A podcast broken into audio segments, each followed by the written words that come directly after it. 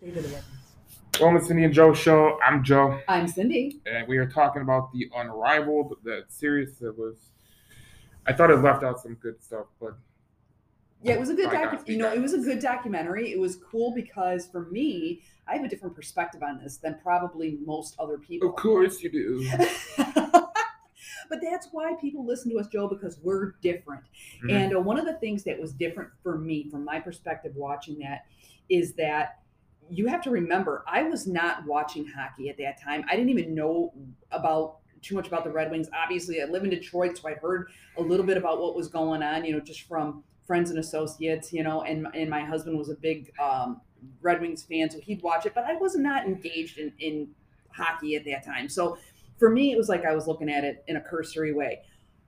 So I didn't follow the Red Wings rise and I didn't follow the whole March 26, 1997. In fact, when I first met Darren McCarty, we started working on the book and film project that he and I are working on together, which obviously people are going to find out a lot about uh, later, and we've talked a little bit about it. But um, I, you know, he mentioned March 26, 1997, and I said, I don't know what that is. And he said, Well, I guarantee you, he said, uh, in a few months, you're going to know exactly what that is. He said, and You're going to become very familiar with it. And he was right. So, my perspective on that entire rivalry came from hearing it from the players before I knew really what it was. Mhm. So I heard Darren McCarty tell me his personal story. Yeah. I had Chris Draper tell me his personal story. You know, I heard from these guys directly um, and several others that were involved uh, prior to actually seeing it myself. Yeah. You know, so I mean, I'd heard. I, for example, I'll give you a perfect example, Joe.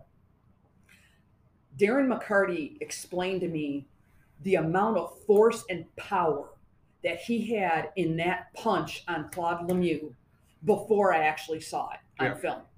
He told me the real story about the turtling before I saw it on film. Yeah. So for me, I'm hearing it from the inside and then seeing it externally. Whereas most people, it's the other way around, right? They they saw it on the ice, they saw it on TV or whatever if they were lucky enough to be there, and then unrivaled allowed them into the the kind of the private world of these players, hearing it from their perspective. So I got it the other way around. So for me, it was really a cool thing because it kind of gave me uh, the the bird's eye thirty thousand foot view when I had had a real granular, you know, nitty gritty, um, right straight from the guys' um, perspective. So Well- it's cool for me. So the funny part about the March 26th game where uh, McCarty beat the shit out of Lemieux, Lemieux Yeah. was we were moving. My mom, my grandma and grandpa, they they were moving up north. hmm um, and that was the first time I like I was that was my first recollection of hockey. You know, like seeing this guy beat the shit out of the guy who, beat, uh, you know, checked Draper into the boards, and after knowing what happened, you're like, okay, well, he deserved that come. But the goalie fights and like you seen Which were so cool. you seen Shanahan colliding with Patrick Roy in there, like just unreal. Like that's like that's like that's like my heyday, you know. And then you watch the Unrivaled and you see the background of what happened and happened, and like, man, what a that was that was such a great rival, rivalry. Like, can't even put it into words. I'm, I'm stumbling on my words because like, you know, watching it like them go toe to toe with each other for a period of like five six years where if they didn't win the cup, the other team won the cup. If they didn't win the cup, the other team won the cup. And they were fighting every effing year to go into the playoffs and go to the Stanley Cup final. And remember in 2002, they put seven goals on that motherfucker from uh, the the Avalanche and Patrick Roy.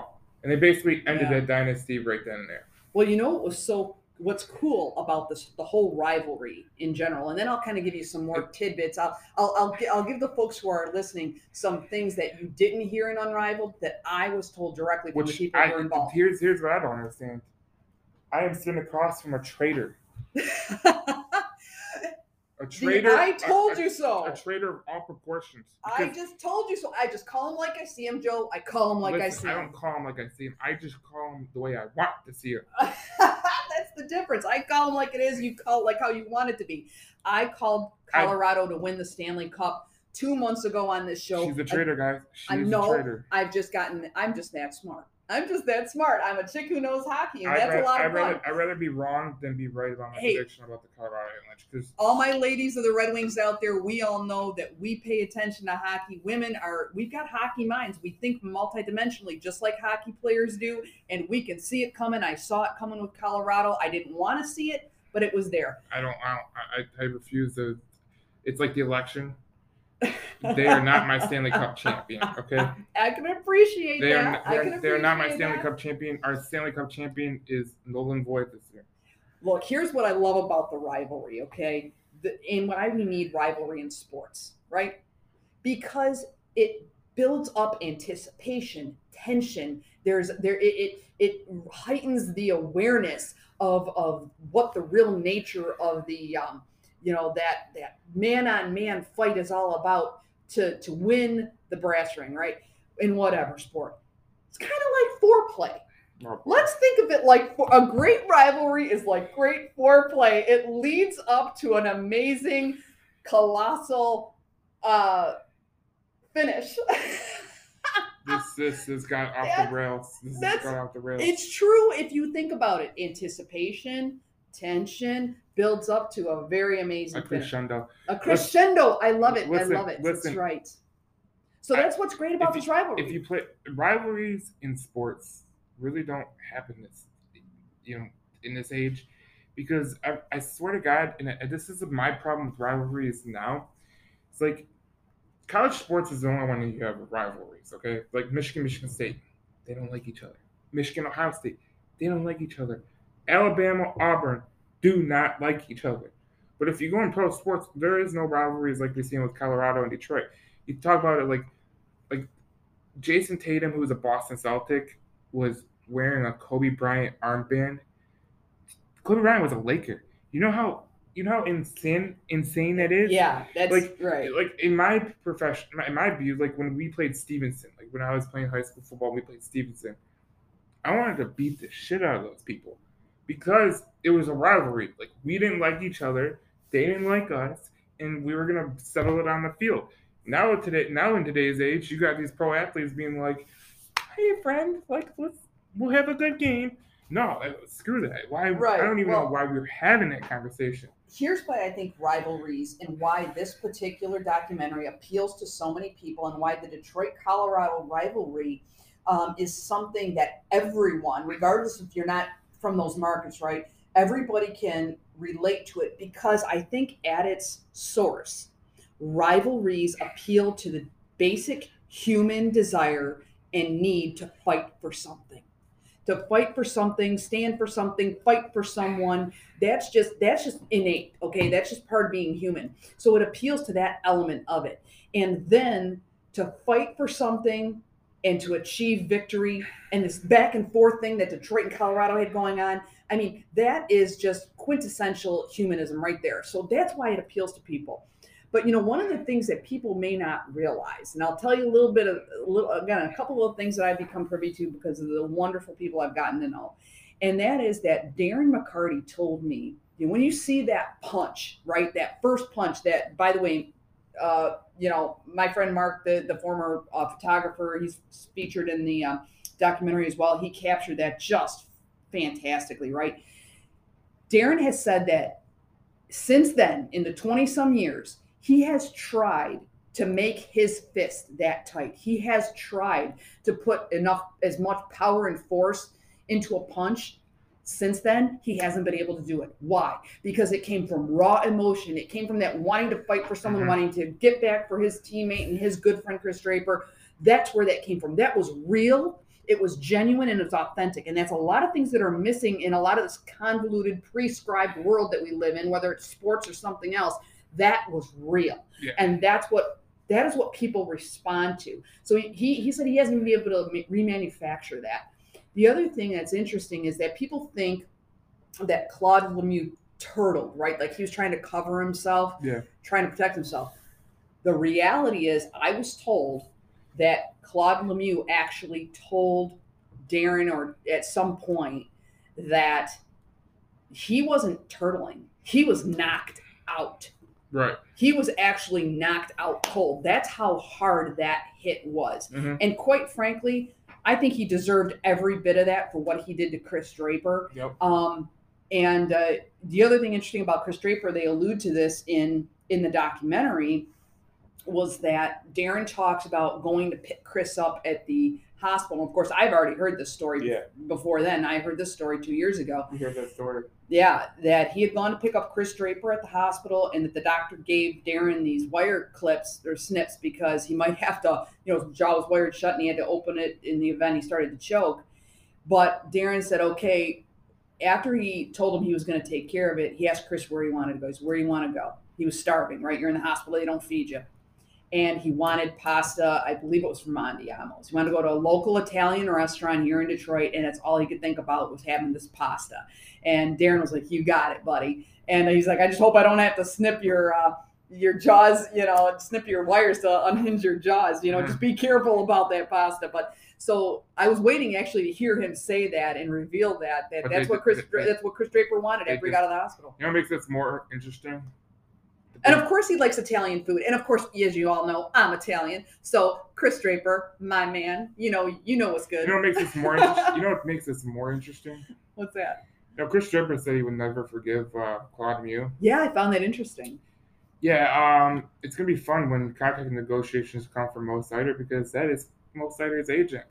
Yeah, Yeah, Yeah. It's, funny how the and, he's actually an agent. Actually, Claude Lemieux is an agent for or uh, quite a few players. oh, Actually, for two Red Wings, Oskar Sundqvist and Mo Seider. yeah, The funny part about though was Mo Seider wasn't born when that happened. right. Oh, most of these guys weren't Right. actually. So, if this, if he's probably. most guys in the game weren't even born then. That's a really interesting point to make. I wonder. yeah. I wonder what his thinking was like when he's like, "That's think I'll Claude Lemieux. that that's my agent, and he's getting beat the crap out of by a Red Wing. Like what? But you know that's that's, that's the part of the rivalry. Like I, that rivalry was just it, it was one of the best rivalries I've ever seen or watched or anything because there was always uh it was kind of like a soap opera. Like one team would get the best of another, the other team would get Right. the best of It was like you want to see the next season of the show, right. It's, right? it- you were always in anticipation, and That's we- right. Since then, I really haven't had anything that's came close to that. Yeah, you don't, and I think that's why they made the documentary and why so many people responded to it. You know, I mean, I mean, college sports is the only one that you can get those emotions. You know, like Yeah. when Michigan plays Michigan State, like that's a emotion filled. Mhm. You know, Michigan plays Ohio State, that's emotion filled. But like, you don't see that kind of hate anymore in professional sports. I mean, most of these guys are pansies when it comes to like playing and, and Well, we could go- hating these people. we could go into a whole nother segment about the wussification of sports. I mean, there it really has been, and it's unfortunate, you know. And that's one of the things when I talk to old players now, I say old players, former players now.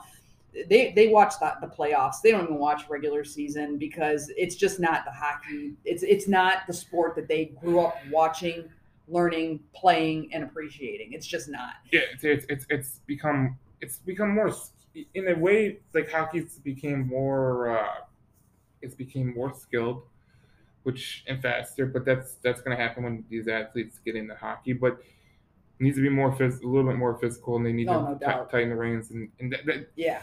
they I you know, that's I- one of the things that people appreciate, and one of the things I hear people talk about, and I can tell you, I've experienced it in going to watch um, games in in the um, the A or one of the other minor leagues. they play tough They do because they have to because Yeah. they they're trying to get to the big show. So yeah, so you got a little more of that element, but I agree with you. That's the really missing NHL, the when you look NHL needs to get more tough because I think you watch that playoffs, the Stanley Cup playoffs. Everyone liked the playoffs or the Stanley Cup playoffs. I thought it was a little bit boring because there wasn't it wasn't tight. Oh my it, god! no, How could you think it was boring? I thought it was nothing but boring. I thought it was it was totally it was awesome. boring because uh, I'm telling you right now because it's boring because when you're in the playoffs, I expect emotion, I expect hard hitting, I expect toughness, which we've seen because toughness always happens in hockey.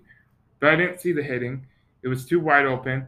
It was too much of a Lamborghini race instead of like a Silverado versus F one fifty race. But it was high scoring, and people like to see I don't like high scoring though. I don't as a goalie. I don't like high scoring. So Well, of course you don't. And speaking of goalies, that's the other thing that this rivalry really uh, was really cool about it is that, and this is something Darren and I have talked about it as well. the goalies like- got in on it. The one of the best things about it was that he could always tell Patrick Roy, "Yeah, you got beat up by two of my goalies, Osgood, Ozzy, and Vernon beat you up. So you couldn't beat either one of my goalies. We beat you up twice, you know, you wuss."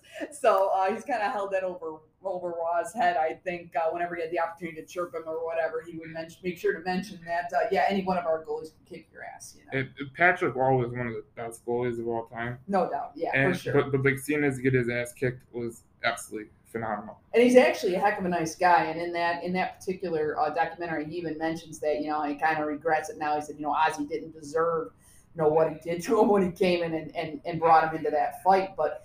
That was I the think- thing. It was a fight for everybody. I think as a goalie, you just want to get in on anything. So that, yeah, because you don't get very many opportunities to do that. No, and I think Yeah. Patrick Roy was one of the more physical goalies, especially when like when people came in his crease, he would give them a shove to the back. So, you know, Patrick Roy's Patrick Roy. He's he's a big dude, and he um got his ass beat by two Red Wings. So that's good. and we will continue to beat Colorado butt every time we get the opportunity. And I'll tell you, when the Red Wings come back, and based on some of their opportunities coming up in the draft, based on we're going to talk about that in a little bit in another segment. But man, I'm ready for that rivalry to continue. Let's go get them this year. Yes, sir. In the next segment, we will be talking about the Red Wings and their draft and the coaching and what we would like to see them do in free agency. Kind of like an off-season kind of Kind of a reviewer stat. Yeah.